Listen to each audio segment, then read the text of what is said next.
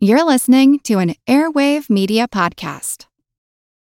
When you need mealtime inspiration, it's worth shopping Kroger, where you'll find over 30,000 mouthwatering choices that excite your inner foodie. And no matter what tasty choice you make, you'll enjoy our everyday low prices, plus extra ways to save, like digital coupons worth over $600 each week. You can also save up to $1 off per gallon at the pump with fuel points. More savings and more inspiring flavors make shopping Kroger worth it every time. Kroger, fresh for everyone. Fuel restrictions apply. Another day is here, and you're ready for it. What to wear? Check. Breakfast, lunch, and dinner? Check. Planning for what's next and how to save for it? That's where Bank of America can help. For your financial to-dos, Bank of America has experts ready to help get you closer to your goals. Get started at one of our local financial centers or 24-7 in our mobile banking app. Find a location near you at bankofamerica.com slash talk to us. What would you like the power to do? Mobile banking requires downloading the app and is only available for select devices. Message and data rates may apply. Bank of America and a member FDIC. Hello, everyone. Before we get to today's episode, it is with great sadness from us all to share that our friend and listener Mike Cameron has passed away from his fight with cancer. We've been talking about him the past few episodes, and we wanted to inform all of you that his family set up a GoFundMe account where you can donate to help uh, cover the costs of some of his funeral expenses, and that link will be in the show notes. Yeah, Mike was not only a listener and a supporter of our show, but also a friend who we met several times at uh, various events and also at Titan and the Trivia World. You'll be missed, Mike. Recorded in Chicago, Illinois, with your hosts, Ken, Matt, Neal, and Jeff. This is Triviality.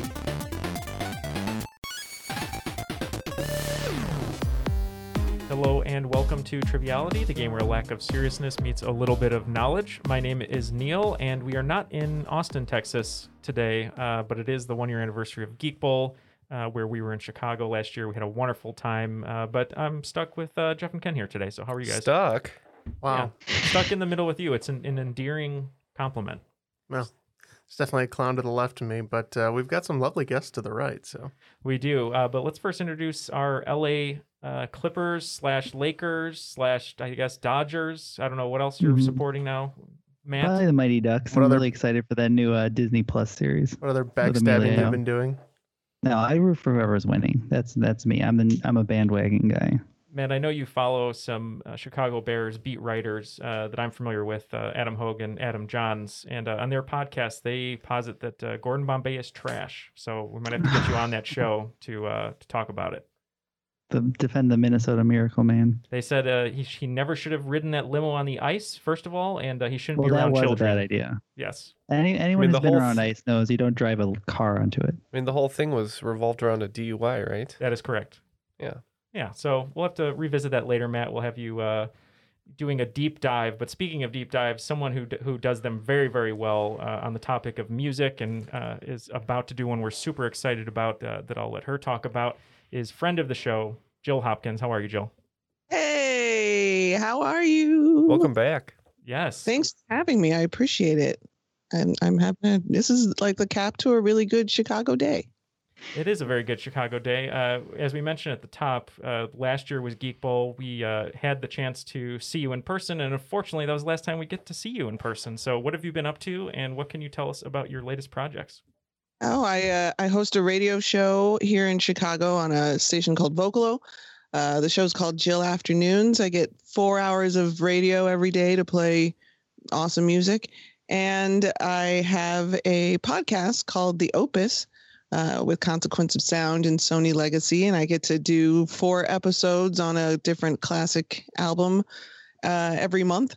And it's really fun. It's a lot of work, and it's really fun. And this this uh, season, we're doing the Fugees' the score for the 25th anniversary of the album, which doesn't make me feel like an ancient Methuselah at all. But when are you getting to Tub Thumper? That's what I want to know.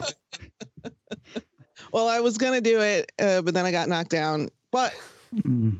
but I got But- up again. There's always a but. There is always a but, but ready or not, uh, our host is about to come here, and uh, that is our friend Jeremy Goodson. How are you, Jeremy? Ah. I, I somehow that was that softball was right there, and you threw it right at me. I got it. I'm good. How are you guys? I'm glad to be here. Yeah, we're glad to have you. Uh, we always enjoy uh, watching you do. Uh, I guess I guess you would call it like digital karaoke because you're doing it over streaming, which is really cool. Uh, we see you uh, there late nights, uh, you know, in charge of all the music. But else? What else have you been up to?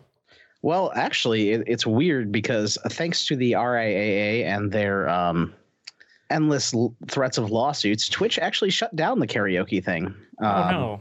Um, but we, uh, I still do some trivia on stream. I do some uh, uh, marbles on stream, which is uh, really caught on uh, and become way more popular than I thought it would be. So that's pretty much our main thing right now. It, it's a really weird uh, concept to think about, but you're racing marbles or you're battling it out in the marble uh, battle royale arena, and it sounds so weird saying it out loud. Uh, for this, uh, people just chat in the chat box, you know, respond back to them, and then all you have to do is type a command at the beginning of each race to put down a marble, and that's it. So there's everybody can play, but there's minimal interaction with the game itself. Hmm. So it's mostly a, a really, good. really good chatting time. Well, well, thank you, uh, Jeremy, for joining us. Uh, you wrote today's game, uh, and you also have a connection with someone that I think we know in common. Uh, we're not sure if we know of his name, but uh, he has a reputation, I think, right? Yeah, a little bit of a reputation. Kind of a douchebag. And It's a lot thing, of his you know. questions are the same way. So we'll we'll shout him out later. Maybe we'll see how we're all feeling. uh, well, thank you very much for writing today's game, Jill. Thank you for joining us. But before we can play a game, we have to listen to the rules. So let's see what uh, our rules guy's up to. The rules of the game are simple 20 questions split into two rounds worth 10 points apiece. At halftime, there'll be a special swing round designed by this week's host. After regulation, players will enter the final round with the points that they've accumulated and will have a chance to wager 0 to 30 points on five categorized questions. At the end of the game, someone will be named the cream of the crop. Are you Carly Simon? Because nobody does it better. You're the cream of the crop. That was a pretty good Wyclef Jean impression, but you can't really copy the master. One time. We're, we're all on fire today. Um, I'm going to sit out uh, because I actually have to read the liner notes of uh, the score. I have the vinyl in front of me, but Jeff, you and Ken are going to play together. Yeah, we won last time, so let's keep the good times rolling. Uh, what would you like your team name to be? Let's keep the good times rolling. Ooh, I like it. Very simple. Keep the good times rolling. And uh, Jill and Matt, any ideas on a team name? I think we could be the uh the Fuji laws. Let's keep that. Let's keep going. I've always wanted to be Pras, so this is this is perfect for me. Said literally you only. Just He's the Ringo of uh, the Fugees. but you know, he's the glue that hold the, holds the whole thing together. Yeah, Yeah. he had a really good verse on that Bulworth song, I believe. Who's Oh, that ghetto superstar? That was Mhm. Yeah, who's the Ringo of triviality though? That's the question. We'll let uh, we'll let the listeners decide. We'll throw up a poll. yeah. That's the way to do it. Let us know in the comments. Yeah, Don't forget some, to subscribe. create some intrigue. Um, well, Jeremy, uh, you're going to be holding the glue together with all of us tonight as hosts, so take it away. All right. Well, then I guess we will jump right into round one with question one if you guys are ready. Yeah. All right. Here's your question. What prolific American writer who won the Nobel Prize in Literature in 1930 and even made a run at becoming governor of California in 1934 had his book Oil, with an exclamation point at the end, used as the inspiration for the film There Will Be Blood? The jury is still out on if Axl Rose harnessed his most well known work for inspiration. Yeah, I'm thinking uh, Axl Rose, Welcome to the Jungle, and the Jungle was written, I want to say, by Upton Sinclair. Okay. I I am okay with that because I have nothing. So Upton Sinclair, I think, is the answer we're going with. I think I was awake Oh, that day in class. But maybe how- How correct you guys are now that we hear it. Um, I said uh, Paradise City, Paradise Lost, Milton. I don't know, Milton. That's much much older, I think. Um, yeah, Milton is much, much older. Uh, you were correct about that, but it's a good guess. Uh, you know, Paradise City. Uh, but no, what we were looking for was uh, a hint to the jungle there and Upton Sinclair. Doy. All That's killing me because when when he said oil an exclamation point, I thought it was Upton Sinclair, but Portrayed by uh, scientist together. Bill Nye in Mank. Mm-hmm. Yeah. Yeah. Well, um, Jeff is just uh, the strong silent type, but I wish he'd be the strong answer giving type today. Well, at least we know He's he really good at knowing stick. the answer afterwards and not telling you that he thought it was the answer the whole time. Thanks, Jeb. we appreciate it over here. All right, well, let's go into question number two then. Uh, there is one state in the U.S. that has a largely forested region that is surrounded on three sides by three different Great Lakes, and on its other side by a different state. By what more common name is this area generally known as? We can lock in. Is this is this the the Uper? Is this the Upper Peninsula? Oh yeah, to say that. Uh, okay. we're, going, we're going with the Uper, the Upper Peninsula. Yep, we said the UP, the Upper Peninsula for Michigan. Yep, and I will actually accept either of those, the UP or the Michigan Upper Peninsula. All right. Nice job. Nice. Let's go into question three. Uh, in a 2009 Rolling Stone interview, Metallica drummer Lars Ulrich admitted that he just wanted to try it out and see how it worked. He took a lot of heat for this, as nine years earlier he'd started a crusade against this exact thing, apparently not knowing anything about it, going as far as testifying before Congress to help push through the passing of the DMCA. What did he do in 2009 to cause this controversy? Not tune his drum. Stay on beat. Wear long pants. I, I think I got this one. okay. We can lock in. I trust you. Okay. All right. Is this something about like downloading music? Yeah, it's the Digital Music Act or something Yeah. like that. So what did he not do? Or what did he support? Maybe he like backed Napster. Or something? Spotify? Oh, I think it was way too early for Spotify. Because they shut, they got Napster shut down like almost single handedly. I just wanted to try it. They, they, in, let's say he invested in Spotify. Oh, okay. I don't know. Jill? Invested in Spotify?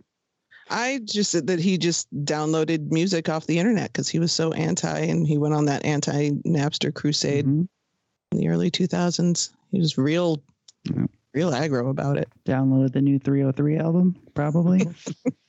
Oh, he just got that. Uh, free. so I, I have a judgment call to make here, um, because the exact thing he did in 2009 was he wanted to see how illegal music downloading went, so he went and illegally downloaded the new Metallica album Mm. and then admitted to it in an interview. Oh, which means in, in the interview he said, uh, you know, I just wanted to try it and see how it worked, which points to the fact that nine years earlier he hadn't actually done it or ever seen or knew anything about how it worked, Mhm. but he still went on a crusade against it. I uh, think that everyone gets points. That's very generous. Everyone. Yeah. We, we all talked about downloading illegally. Is generous as an extra downbeat that Lars loves to give us. And once again, this story just proves if you stay the hero long enough to see yourself become the villain. What was that? What was that? I don't that's know. how it goes. Something about Batman? I, I don't know. All right, let's go to question number four. What popular television series, which ran for six seasons from 2010 to 2015, follows the Crawley family and their servants as they deal with life after the sinking of the Titanic, which is the catalyst that sets the show's events in motion? Why does this not sound familiar at all? Well, that's How did just it good. last six seasons? I don't know what it is. I know exactly what it is. Oh, are we locked in? We're locked in. Jill's on, Jill's on fire. I'm I'm out. I was so nervous, you guys. This is I'm. uh, I can just I can die after this. What is It's this? just Downton Abbey. Is it? Is it? I don't That's know. about the right time. Okay. It's a good guess. Right about six seasons. That's about the right time frame. The plot sounded funnier than that, though. But let's say Downton Abbey. Okay, you guys said Downton Abbey, uh, We Jill and also- Matt. we also said Downton Abbey. And you are also correct. Both teams getting points. Okay. Who sang that song, uh, Mr. Crowley? You know what I'm talking about? No. Oh, not at Not all. Black Sabbath. The Black Sabbath. Black Sabbath. Yeah, there it is. That should have been the theme song. It's It would've Ozzy Osbourne. There we go. Okay. All right, let's go into question number five. While it sounded more evil than it actually is, or is it? If you are said to be Sinistro Manual, what does that mean about you? Okay, we are gonna go ahead and lock in. Does it mean that you can't use your hands or that you're ambidextrous? it's gonna be like yeah. Uh, Sinistro Manual. I've that does not sound familiar to me. Well, So it's, it's it's I'm I think it might be something about hands if it's manual, okay. like, but I don't. Let's just say ambidextrous sounds good. I like Yeah. that. I'm fine with that. Let's do that. All right. I think uh, Ned Flanders is uh, Sinistro Manual. Uh, so we're saying Uh, left-handed. Left-hand- Uh, I'm Sinistro Manual. um, you are Sinistro Manual because uh, if you're left-handed, that is the uh, Latin Hand term the for it. Yeah. do they really try to get you to not be left-handed when you're a child? Um, so they they showed me they gave me this pencil holder thing that was supposed to teach me how to write right-handed, and I I refused. I said no. It's because you're smearing ink all over the place with your, with your palm. Don't- Don't try to change me, baby. That's what I said to my kindergarten teacher. Did you say And then he did finger guns at her. did you did you say it like Kawhi Leonard, Matt, too? I said, hey, hey, hey. Or whatever he did then. Uh, well, after uh, five questions, it looks like it's all tied up at 40 points. All right, perfect. Let's go into question number six then and see if we can uh, make some distance. Donnie, Danny, Joey, Johnny, and Jordan may have had an idea spark after reading what 1979 nonfiction bestseller written by Tom Wolfe that documents the stories of the first Project Mercury astronauts selected for the NASA space program. I, I think we can lock in here. Okay. Trust me, I'm a 41 year old woman. No, I, I mean, I know the answer to this question. I know those boys, but I don't know the book, so I'm glad that Jill's on my team. The right stuff. The right stuff is the book. I think. Well, that's what we're looking for, right? Yeah, I guess. I don't. I don't know what the Donnie, Danny, Jordan, all those people. We're gonna say the right stuff. Okay, you're locked in with the right stuff. and we are Matt locked and Jill. with uh with the right stuff. All Yeah. right. Donnie, Yeah, Danny, Joey, Johnny, and Jordan are the new kids on the block Oh, with their hit song "The Right Stuff," which is also Mm. the name of the book. So nicely Neal done. is actually doing the uh, the new kids dance in the studio right now. it's all Try coming not to say anything. surprisingly good. That back tattoo can really move. Or can it? Or can It's it? real. It's true. It depends, uh, you know, how many steps are in front of it, basically. We did confirm or deny the existence of the tattoo to some of our guests, but they were sworn to secrecy. So We did, yeah. I guess if you if you're a guest on the show, you can request to mm. know the actual answer, but you have to be you have to sign an NDA. It's I will do Schrodinger's that back right now. tattoo. it is Schrodinger's back tattoo. All right, let's go into question number seven. Filmed on a budget of eighty-seven thousand dollars and bringing in over three million at the box office, what was the name of the 1972 directorial debut film from Wes Craven that also spawned a remake with the same name in 2009? Weren't you talking about mm. this film recently? I never see these movies because I have bad dreams. I think I think we're gonna go ahead and lock in here. I know you absolutely hate this film. Yeah, I, I found it in bad taste, and I have the worst taste. so it's a it's an old horror movie that was turned into a new horror movie. but that's like every horror movie now. I know it, it's not House on Haunting on Haunted Hill. It's something like that. Was Rob Zombie making stuff in 2009? Yeah, Music. haunted houses in Villa Park. Um, I forgot about that. music too. Did he do the Texas Chainsaw Massacre? He did. I think he did a Texas Chainsaw Massacre. Uh, Wes Craven. I don't know if Wes Craven did. I think the that remake is earlier than 2009. I think. I think this might be the Last House on the Left. Uh, I, I think that came out that year. Uh, um, I don't remember it, it being good, and I don't think Ken would like it. so for all those reasons, I think that's that's for, an for those answer. reasons, I'm out. yeah. You want to lock in with that? Yeah, go for it. right. Last house on the left. Yes, we also said last house on the left. That was magic watching Matt just pull that out of nowhere, by the way. Reservoir of genius. uh, yeah, it is The Last House on the Left. That's Wes Craven's very first movie. He wrote and directed it. It's the uh, Sinestro manual of horror films. yeah, I guess so.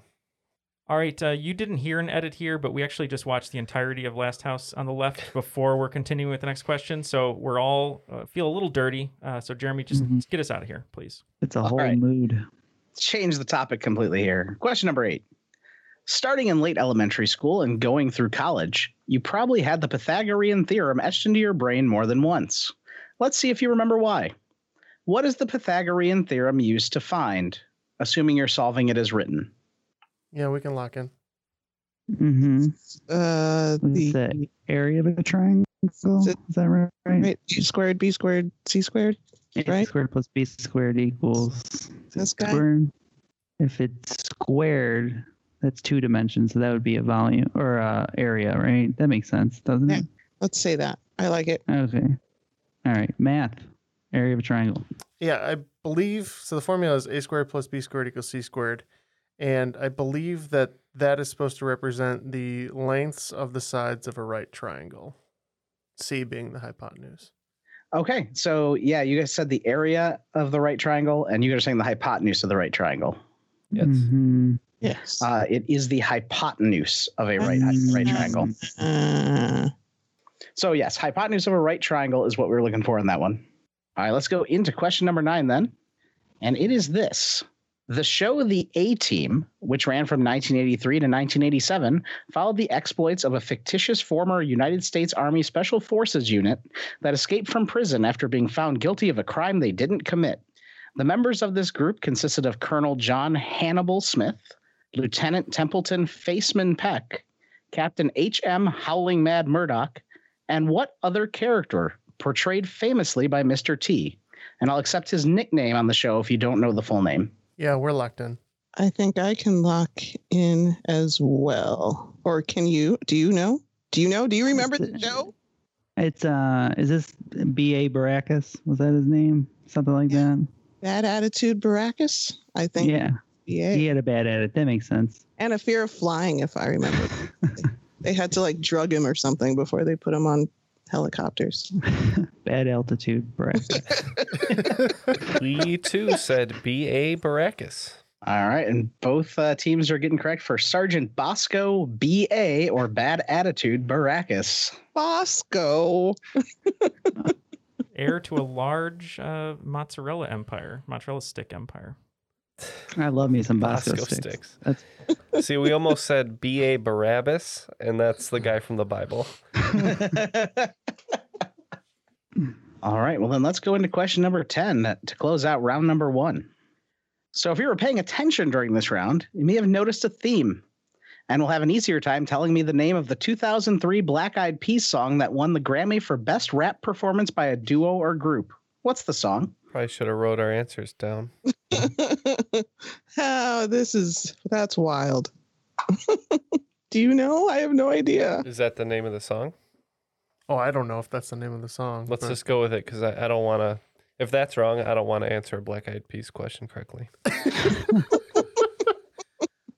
So I think I think this is uh, this might have been the first Fergie Black Eyed Peas album, and I think I think this is the one with "Where Is the Love" on it, and those are directions, so it's like up, down, left, or right. You're wondering where the love is. Does that make sense? Yes, but Mm-hmm. is that also the cheat code from it's like up, up, down, Oh, down. the Konami code. Yeah. They have a song called the Konami code. I don't know. Contra. Is Contra the name? That I mean that They a all song called sound Ninja like Gaiden. they all sound like pop songs. I don't know. Well, up, up, down, down, left, right, and then B A. Wow, man, that is the Konami code. I don't know. Uh, I don't know. I don't know a name of the Black Eyed Peas song though. I mean, cheat code sounds like it could be a song about like, oh, you cheated, and now here's my code for getting. Yeah, let's let's say let's say it was cheat code and hope that that's the name of the song. Locked in. Konami feels like they'd have to pay. As Or I said, if if I'm wrong, I don't want to be right. And we said Konami code. So we have Konami code and cheat code.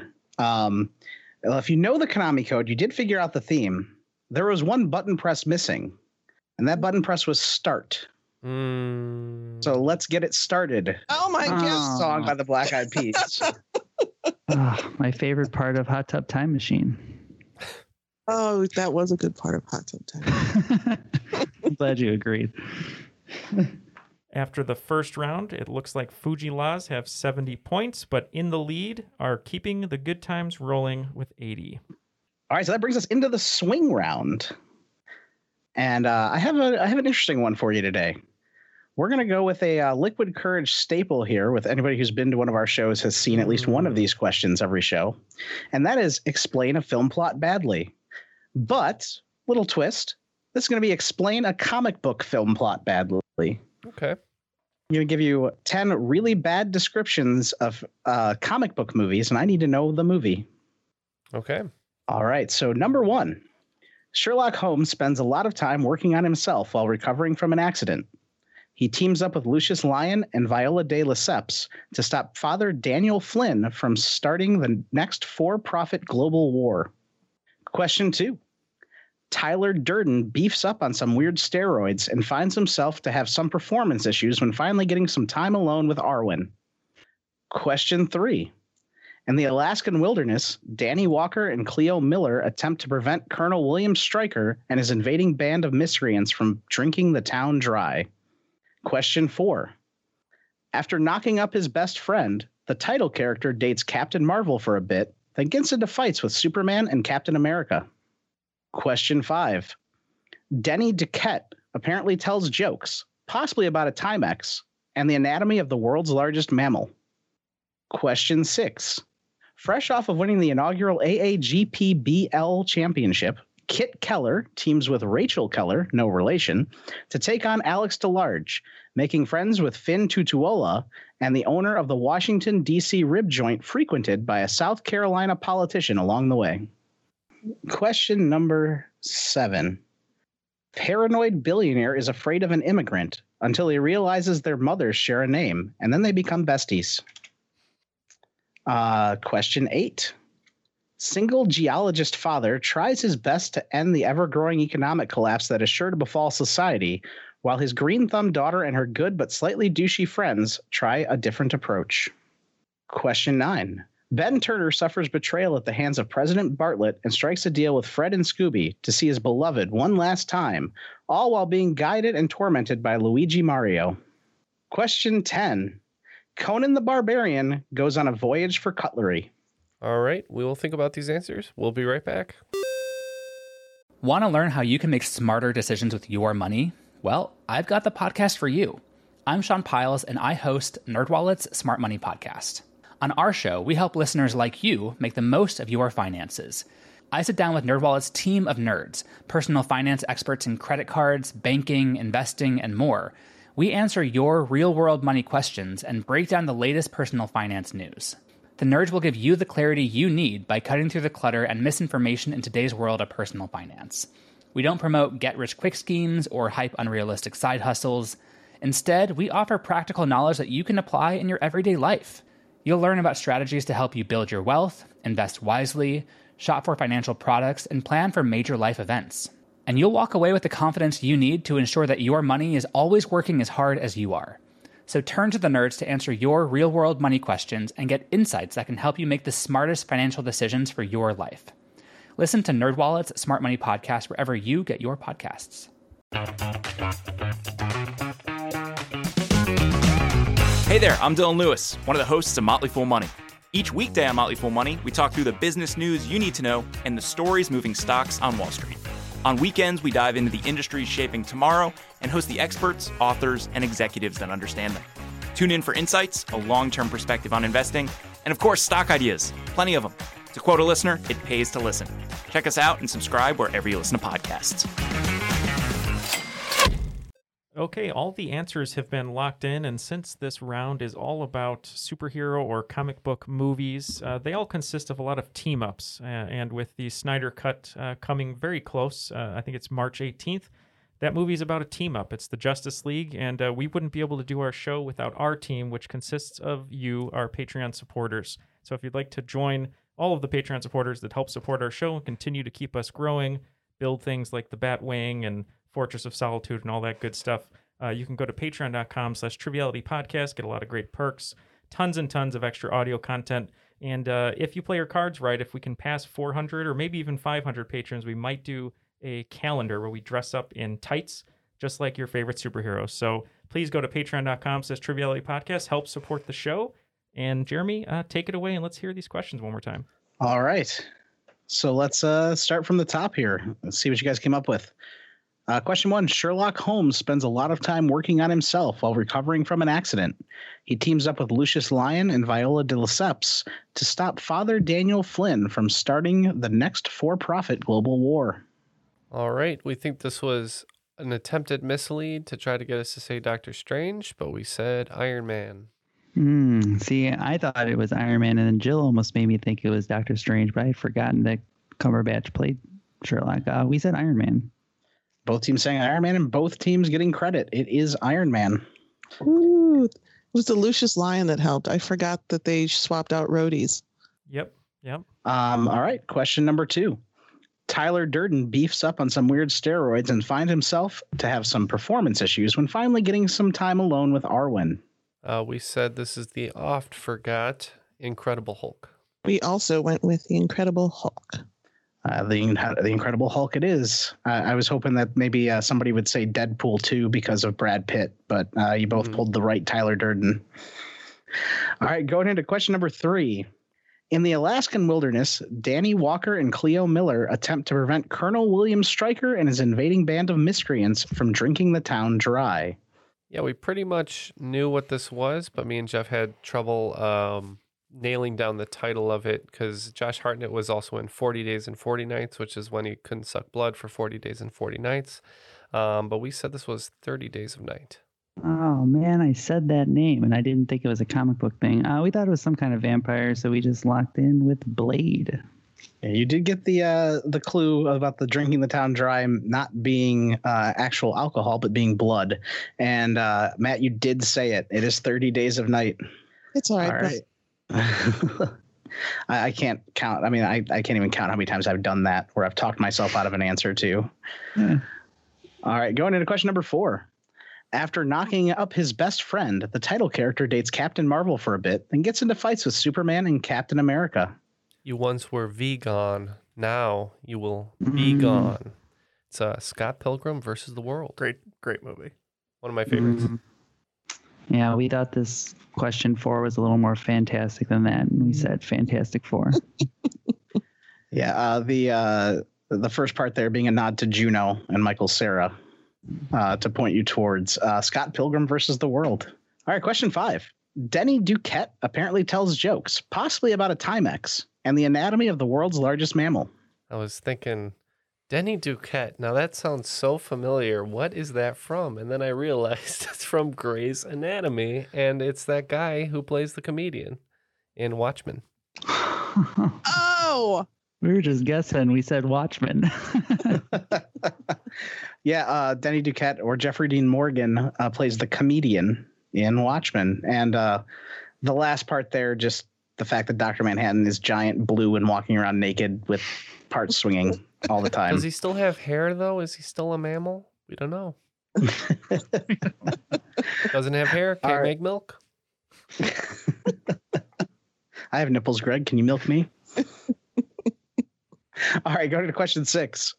Fresh off of winning the inaugural AAGPBL championship, Kit Keller teams with Rachel Keller, no relation, to take on Alex DeLarge, making friends with Finn Tutuola and the owner of a Washington, D.C. rib joint, frequented by a South Carolina politician along the way.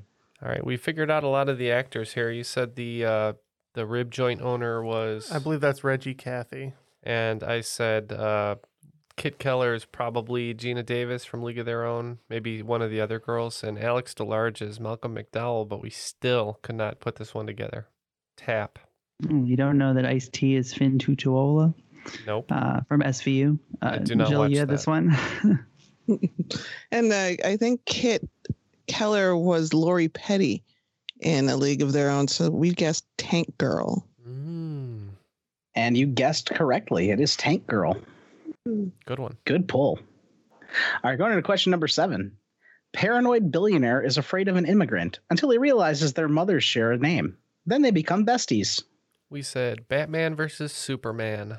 Mhm. The uh, famous Martha. How do you know that name?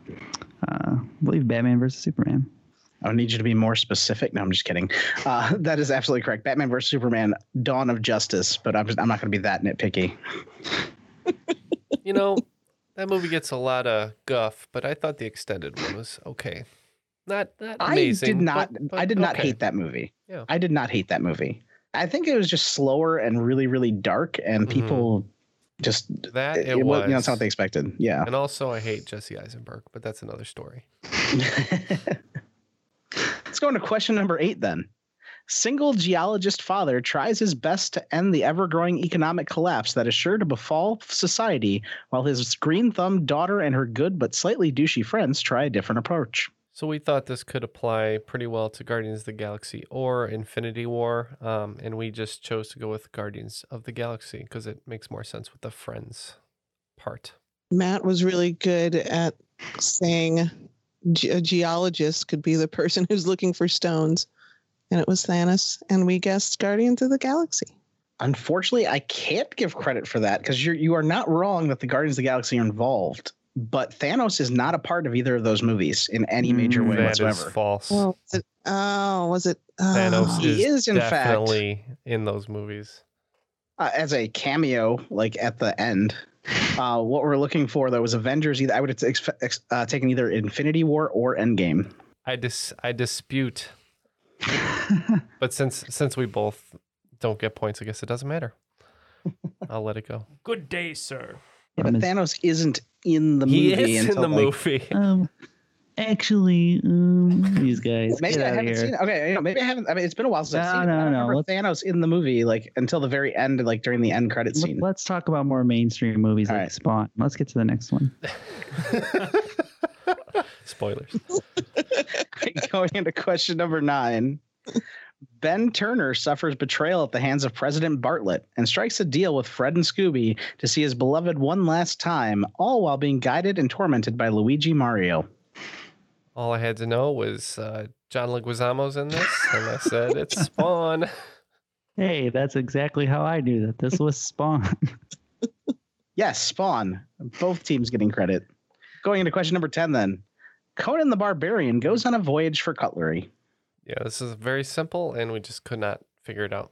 yeah, this is hard. Uh, you know, Jill said Conan thinking Schwarzenegger, and it kind of got us on Schwarzenegger. But there was the remake starring Jason Momoa, who was looking for the trident, which would be cutlery in Aquaman. Uh, yeah, that is absolutely right. It is Aquaman, Jason Momoa playing Conan the Barbarian in the latest movie. I forgot about the existence of that film. After the swing round, both teams picking up 35 points, which is a respectable score, uh, bringing the total scores up to 105 for the Fu-Gee-Las and 115 for Keep the Good Times Rolling.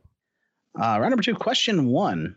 Though being the namesake for one of the major airports in the city he was mayor of, what leisurely activity did Fiorello LaGuardia ban from the 1940s until 1976, saying that it robbed school children of their hard earned nickels and dimes? Okay. Um, Jill, what were we thinking on this one? Oh, we were thinking about the time period and New York and what was off and popping back then. And the kids were really into pinball, but I don't think they could play pinball. We Yeah. said pinball. We also said uh, they sure could play a mean pinball. They could not. They could not play mean pinball. Yeah, that's absolutely correct. They could not, from the 1940s until 1976, play pinball in New York City as it was banned by Mayor LaGuardia. Man, and I thought I was a real buzzkill. All right, let's go into question number two. Guys named Steve, Andy, and Mick and their sugary sounding band were inspired to write what hit song after an incident on January 27th, 1973, when the band was performing at the Grand Hall in Kilmarnock, Scotland, and were driven off stage by a bottling. All right, there's a lot of hints in this uh, question. We got uh, band members, we got uh, sweet sounding name, 1973, but uh, it's too sweet for our uh, our action here, so we, we just don't know. Oh my gosh, you're gonna hate yourself. The band is the Sweet. They're called the Sweet, and the song is Ballroom Blitz. Oh yeah. Are you ready, Steve? Andy? Hey, Mick, let's go. It is hmm. a Ballroom Blitz by the band Sweet. Gotcha. Makes sense now. So sugary sounding band name, and you kept saying sweet sounding. I'm like, oh, you're you're either gonna get it or you're not. I definitely did not know the name of that band. So hmm I think it was always labeled as the Ramones on Napster, so that's probably what I thought it was. but yeah, good pull, Ballroom Blitz, uh, and that's the actual true story of the song. A ballroom blitz broke out in this hall, and inspired them to write the song. All right, let's go into question number three. What professional wrestling promoter and advocate to heels everywhere would you find as the as the titular role of English announcer in the cinematic gold that was the 2002 movie Rollerball? Yes, you heard me right. The amazing 2002 version, not that 1975 crap from James Caan. Hmm. You should know his name, and he's not afraid to say it every time he introduces himself. hmm hmm We can. Hey, I know one. We can lock in. Yay! So this is Last time I wrestling. was do- Yeah. Yeah, wrestling. This is wrestling. Can't place who was in Never Rollerball. Rollerball, so Ric Flair. I don't know. Yeah, Ric Flair, would be- you know, he probably would have been good in that role too. But uh, if he's an advocate for heels, I'm guessing that this is Paul Heyman.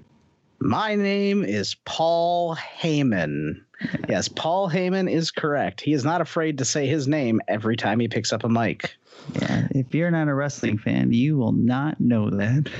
Yeah, and the 2002, as you said, uh, yeah, it was 2002 Rollerball completely ruined the life and career of director John McTiernan, who was known for things like Die Hard, and then ended up in prison after this movie because he hired people to spy on the studio and the studio execs because he thought they were trying to tank him, like he was paranoid. And uh, yeah, it's a really interesting story. I'd say look it up. It is really long and. But yeah, th- this movie was awful, and the 1975 James Caan movie was fantastic. it can't be that bad. It has a three percent on Rotten Tomatoes. yeah. but all right, let's move on to question four. And a shout out to my uh, good buddy Aaron Myers on this one. Invented in 1946, what technological innovation was originally used as a way to pinpoint future positions of airplanes and was later adapted to intercept incoming missiles, but is now relegated to a secondary option for domestic computing? We have absolutely no idea on this one, so I think we're just gonna leave it up to you guys. yeah, I don't. I, I have no idea. So we also don't know. So you- what do you want to say? I'm just gonna say Roomba because it would be hilarious if it was true. Yeah, Roomba it is. Um, so we have a tap and a Roomba. Yeah, we're really good at this one. um, so th- there was a little play on words here. Um, has anybody ever played the arcade cabinet of Missile Command? No. Yes. What is So- the controls? Uh, it's a ball. It's a trackball. Oh, Like from a It's mouse. trackball. Yeah, it's a trackball mouse. Oh, okay. oh, Um, no, yeah. Oh, that's just a laser. Yep. I thought It's not it's not fun anymore. All right, let's go into question number five. Innovated by Kevin Sheedy, the method of punching a ball held on an outstretched palm to a teammate is known as a handball, one of two primary ways of passing the ball in what nationally named sport? Be careful to avoid any falcons. nationally named. So Yeah. it's the name of a place. How do you play jai alai? There's the little hooky thing. Oh, you know what? I you know what this probably is is uh, this could be Australian rules football because Oh. that you can either you can either like punch it like a rugby thing or I think you can kick it. Uh, I think those are the ways that you can move the ball. Um, having played or having watched one time with Neal on a very tiny television, I almost was able to figure out what was going on. Um, I think I think we can lock in with that one. Yep. We too said Australian rules football. And both teams getting credit is the Australian rules football. Uh, and the the kind of joke at the end there was to uh, maybe throw you off, but a falcon in Australian rules football is a ball flying towards your face. Oh, go Carlton Blues, right? Thank you, Matt. Let's go Swans. City Swans. Honk honk honk honk honk honk. Honk. None of none of those things are right, but uh, what I do have right in front of me are uh, the scores. And uh, Team Keep the Good Times rolling at 135, and Team Fu-Gee-La's right in front of them with 145. Lost some think ground there, this- Ken. With as many Australian listeners as we have, I'm sure we want to cover as many teams as possible. We can talk about all, All the teams, but we just gotta. I I don't know about the Swans' ba- uh, battle cries of Honk, honk, honk. I'm assuming the Brisbane Lions, uh, they just play Roar by Katy Perry. exactly. Yep. Adelaide Crows play Counting Crows. Yep. Port Adelaide Power plays uh Metal. metal. Yeah, power metal. We can keep going, but I won't bore the listeners. We won't, yeah, because we ran out of them. Okay, number six. All right, going into question number six. Known as the rule breakers of chemistry, what strange molecular objects are made of 60 carbon atoms fused together in a soccer ball shape? For years, scientists assumed they could only be made in a lab until astronomers found them bopping around in deep space in 2010. James Buchanan Barnes might be impressed. Yeah, we're locked in. I, I got this one. I did a report on it in the ninth grade. Wow. And you remember it? That I don't remember anything from ninth grade, so this is impressive. What is the answer? I think it's the buckyball. Mm. Yeah, Buckminster Fuller, I believe, is the namesake for that. We said the Buckyball. The carbon 60 atom. Yep, the carbon 60 atom, better known as the buckyball. Mm. Good job. News to me. All right, going to question number seven. Known for a $495 pair of ugly sneakers, sporting apparel, and at one point, water imported from Lithuania, what company was founded in 2016 by Alan Foster and three brothers, two of which play in the NBA? Their controversial father, who once claimed he could beat Michael Jordan in a one on one game, is also listed as a founder on their Wikipedia entry. Hmm. Rookie of the year. And if this is in the future, he's probably been named rookie of the year. We can lock in. Is this a big baller brand, Ken? If that's the ball brand, you know, the brand of the balls, Right. the ball family. Yes. I think that's Stay in your lane. All right. What what you said? Yeah, no medium ballers here. It's a big baller brand. Yeah, both teams coming up with the right answer. That is the Big Baller brand. How accurate is Kenan Thompson's? Oh, it's so good. Of LaVar, it's really it's really close. The crazy thing is LaVar is like nuts, but he was right. Like he raised three kids and two of them made into the NBA. Like that's crazy. And he said that they would do it when they were like 12, 13, 15 or whatever it was. So, you know, he knows he knows how to raise NBA kids. That's his specialty. What if they just wanted to play chess or something? Sorry, nope, NBA or nothing. That's why Lagello, ballers here. Lagello, I think's his name. He's out. They moved. They kicked him out of the country. He's in Lithuania right now. No, I, Well, I you can get some of the water they were importing. Jill just wants to see big baller gambit. Is what she wants to see. Chess, basketball, Pills. pills. Yeah. Hallucinations. Mostly pills. Mostly pills. All right, let's move into question number eight. This is kind of a throwback. If you remember the last time I hosted Triviality, you might remember me mentioning an actor that once was arrested for claiming he thought he was at home when he was actually in a closed bank and armed. This actor played Patches in the comedy movie Dodgeball alongside Vince Vaughn's Peter and Alan Tudyk's Steve the Pirate. Who was it that played Patches? We're locked in. Dodge, duck, dip, dive, and dodge. Patches a wrench, you could O'Houlihan. dodge a ball. Yeah, I guess two actors played Patches time, O'Houlihan. you had young Patches and old Patches. I'm looking for the one that uh, said he was at home when he was clearly trying to rob a bank. Yeah, we know Uh, which that's one the it is. The before time. Only one of these patches would, would do this. Hmm. He's like, I think he's like a really famous character actor, and I can't. I don't think I'm gonna come up with his name. I was not sober when I saw the movie Dodgeball. I do not know. I don't think I was either. I don't Any of the viewings. Made it. Matt's Matt's Letterboxd account is just I was too drunk. I'll just give it three stars and hope for the best. this this was the uh, the height of the Redbox era, so I think I probably paid several dollars for this multiple times. And then he forgot it under his bed, and now he owns it. now it's fifteen dollars. Paid thirty-five dollars for a movie that wasn't worth that. I did pay that much for 2012. Who's a who's a crazy old white guy? There's lots of them. I know. Is it a Baldwin? Is it Billy? Is it abusing? it's a Billy Baldwin. Billy's got his together. Give him a break. Does? Steven. If anybody it would be Steven, who's Oh, that's true. bank Robin. Um, I could like picture his face, but I, like I said, I don't. I don't think I know his name. I, I I hate that I don't know who tried to rob a bank. That's the Yeah. kind of info I I crave. Yeah, old man Jenkins. I don't know. Don't know. Gary Busey was was he in jail for something? Sure. You know what? If it's not Gary Busey, it might as well have been Gary Busey. We're locked in. If I'm not mistaken, Ken, this is a man with a very redundant name, right? Yes, Rip Torn. Oh, that's right. Are you serious? Yeah, it is absolutely uh, Rip Torn. He tried to rob a bank. No, he No, thought he he was at home. He was just hammered. Mm-hmm. I mean, like I feel like every week one of my friends is telling me that happened to them. and every You week don't it's have that Matt. many friends. Yeah. we can move on. All right, let's go on to question nine.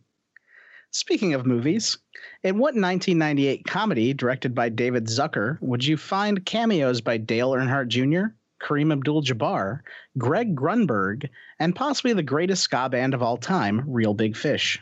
Pretty sure I know the movie that Real Big Fish is in, so we're gonna lock in.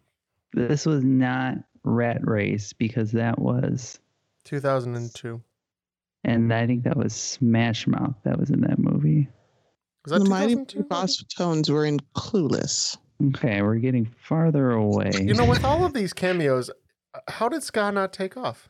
it did for a minute, and then landed hard. Uh, But then so they tried to pick it up, pick it up, and it just didn't work. All the way through the fourth wave. So Yeah, that's the impression that I get. Okay. This is this isn't like Talladega Nights, right? I was thinking Talladega Nights. Greg Grunberg is the guy uh, from Heroes. He was the cop on Heroes. Oh, I think we should lock it with Talladega Nights. I, I, let's go for it. Locked in. All right, locked in with Talladega Nights. Pretty How about sure. you guys?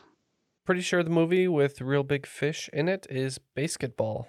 Oh no! Required Mm. required knowledge for an ex ska band drummer. It is BASEketball. All right, let's go to question number 10 then. There are currently six teams competing in quite possibly the greatest sport of all time. Fans of the brothers from question seven might enjoy this if they like that sport mixed with trampolines. What sport am I talking about? Oh, it's got a needle Jason even when he's not here. we can lock in with this Same. stupid game. Yeah. trying to remember what exactly that was called. Slam. Oh, Slam ball. That's it.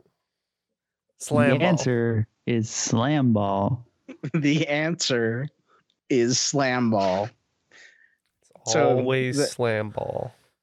If uh, you you might have had an easier time on uh, number nine if you realized every single question in this round was about balls.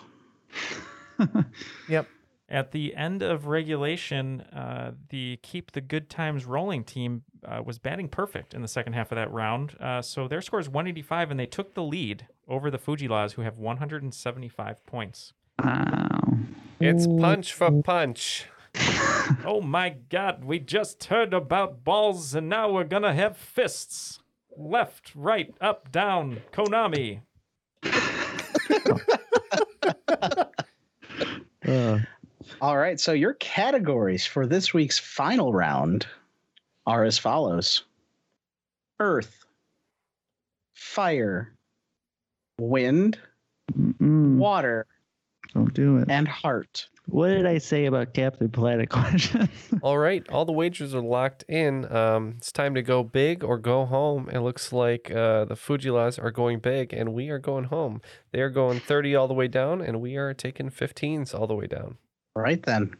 Question number one the category of Earth. Earth 2.0 was discovered by NASA on July 23, 2015, approximately 1,400 light years away from Earth in the constellation of Cygnus.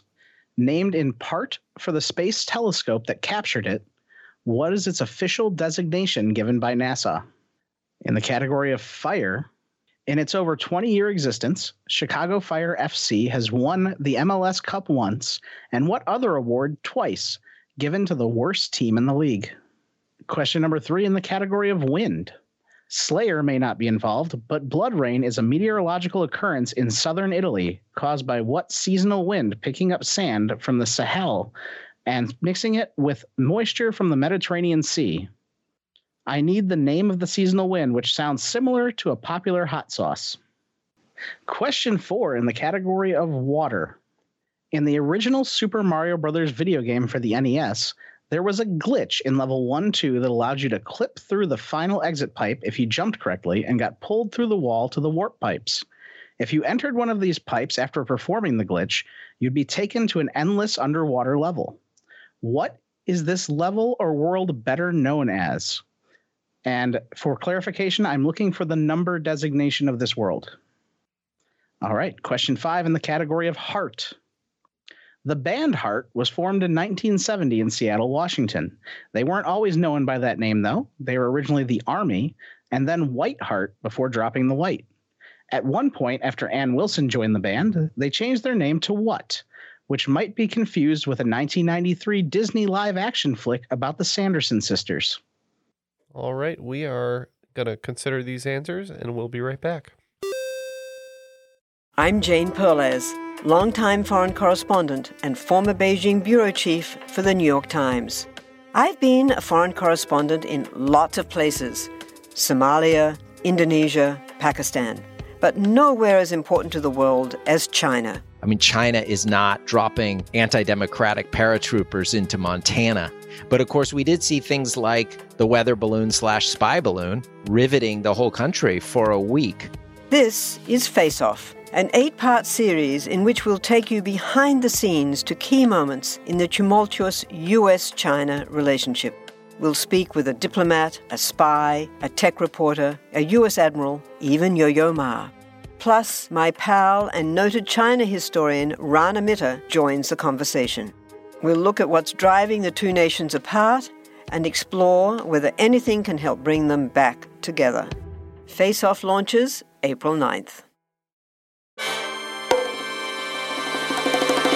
Welcome to From Beneath the Hollywood Sign. If you love old movies, Hollywood history, or the golden age of filmmaking, you've come to the right place. This is the podcast that talks about amazing stories of Tinseltown from another era and fascinating conversations with writer producer Steve Cubine and actress writer Nan McNamara. One particular argument, he ended up dislocating Ava's jaw. Ava, she was such a tough cookie. Rather than cry or scream or anything like that, she Or call the police. or call the police like she should have. Exactly. What does she do? She takes an ashtray and she knocks him over the head and knocks him unconscious. That's how she fought back. She didn't know what to do, so she called Louis B. Mayer. I think I've killed Howard Hughes. What do I do? Revisit a time when the pictures were still big and everyone was ready for their close up. When you want Tyrone Power instead of Tom Hardy, Jennifer Jones instead of Jennifer Lawrence, or Robert Mitchum rather than Robert Pattinson, then From Beneath the Hollywood Sign is the gin joint for you.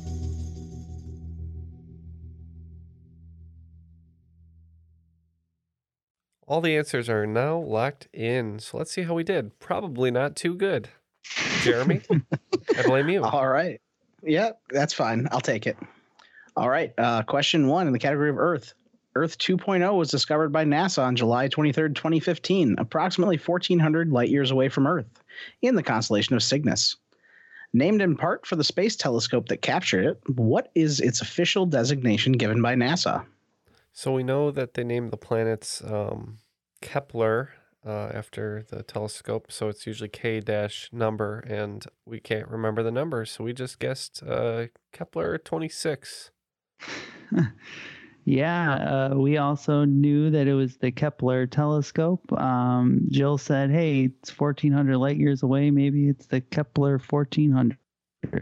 Uh, both teams doing a real good job of uh, pulling Kepler. Uh, that is absolutely how it starts. Uh, it's Kepler 452b. Of course. So easy. Oh man, There- 452b. This was probably the hardest one in the list, I would think. Maybe. Um, but it, there was a big article about it again this week um, after the whole Mars rover and everything. People were talking about how do we get to this? And there was a big article um, and uh, something that was released by NASA about it again. So I, I felt it was relevant. NASA released a, a mini series called The Bee in Apartment 425B. So maybe that's what you're talking about. yeah, that, that, that's the one. Uh, All right. Question two in the category of fire. In its over 20 year existence, Chicago Fire FC has won the MLS Cup once and what other award twice, given to the worst team in the league? The Kicky. For what we presume is negative 15 points. Yeah, I, I don't know if we said it, but we'll be losing 30 points on all these questions. And we said uh, the golden toilet brush. Um, well, Matt, a little bit closer than the Kiki. uh, it's the MLS wooden spoon. Oh, that's nice and useful. All right, going into question three in the category of wind. Slayer may not be involved, but blood rain is a meteorological occurrence in southern Italy caused by what seasonal wind picking up sand from the Sahel and mixing it with moisture from the Mediterranean Sea? I need the name of the seasonal wind, which sounds similar to a popular hot sauce. All right, we just went the hot sauce angle because we don't know the name of the wind, and we said Tabasco.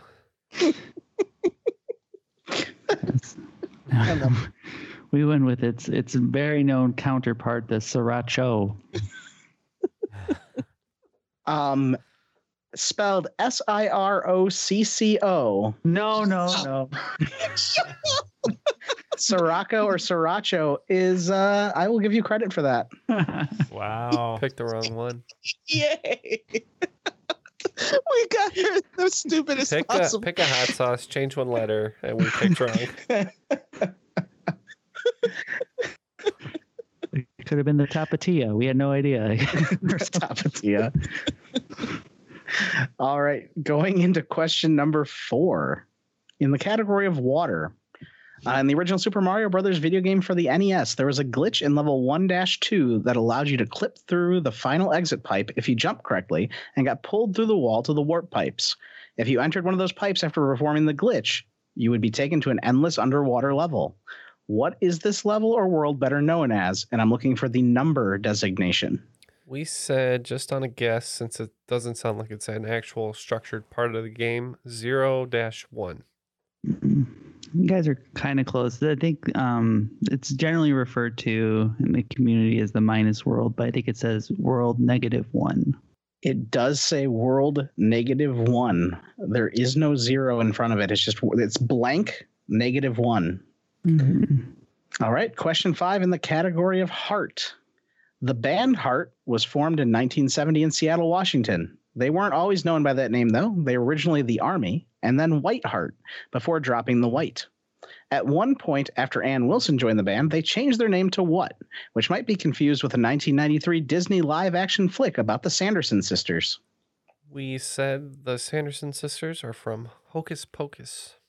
Mm, yeah, Jill, you knew this one? Yeah, we got Hocus Pocus too. You know, feeling a little witchy. a little witchy. Uh, well, good thing you did because it is, in fact, Hocus Pocus. Short lived uh, name change, but. I think you might have beaten us by one sriracha. After all is said and done, if you are listening to the bodacious bass licks of Verdine White of Earth, Wind, and Fire fame, you will uh, dance to the final scores of 140 for Keep the Good Times Rolling and would be celebrating uh, the cream of the crop today with 205 points, the Fu-Gee-Las. Oh my god, you guys, you're like the cream of the crop right now. Mm, One sriracha great away. job. Yeah, we, we we just guessed the right hot sauce and changed the right vowel. Had they not, the score would have been tied.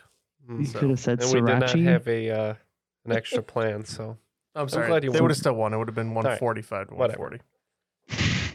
Math, mind. not our strong point unless it's Pythagorean theorems. I'm Great, so mad about that. I'm so mad at myself. great game, Jeremy. Great uh, themes as well. I'm glad you guys let me come back and host again. We'll see how long it is before that happens again. Oh, You're always was really welcome. Jeremy, thank you so much. Yeah, Oh, we're just thank you. excited to uh, see you in person. We, we normally see you out and about when we go play live pub trivia. So when that can happen again, it will be a, a joyous occasion. But uh, anyone you'd like to shout out or, or say hello to uh, for your last words here? Uh, yeah, thanks to uh, like I mentioned, Aaron earlier, uh, Brittany Shaw, and uh, anybody else who helped me uh, play test this game or come up with some of the questions. Uh, also, shout out to my friends in the Quadrivia podcast. which uh, Ken over there helps uh, edit every week. That is correct. And I was on an episode. As was I, I. w- I was also on an episode. Yeah. We need to Has get everybody been Jeff. on now? No, well, Oh, Jeff, not needs, Jeff? Jeff needs to be on one, and we have to get Jill on one as well. There you go. I- I'm I'm I'm okay with that. we got to have like a science based one and get Jeff on. I think. I think as long as there's science and there's some maybe some snacks, I think he'll be fine. well, thank you, Jeremy, for uh, for being on the show. Everyone, check out Quadrivia if you uh, want to hear more about the uh, inside uh, scoop on trivia. Uh, but uh, big thank you to Jill. Uh, we loved seeing you, even though it wasn't in person. Hopefully, we'll be soon. But uh, anyone you'd like to shout out, or where can people see your your show that's coming out soon? You can find the Opus at consequenceofsound.com or subscribe to the Opus podcast everywhere. If you already listen to Triviality and Quadrivia, you know where podcasts live. We live there too. And if you live in the Chicago area, you can listen to Jill Afternoons every Monday through Friday from 1 to 5 on 91.1 FM. She just plays loops of All Star. Yeah, just The whole constantly. Somebody just every three and a half minutes. and then every once in a while tub thumping. I believe I heard earlier, right? well, uh, that sounds like good radio, and we're happy to be a part of it over here at Triviality. But uh, for Jill, Jeremy, Matt, Jeff, Ken, and myself, my name is Neal, and that was Triviality.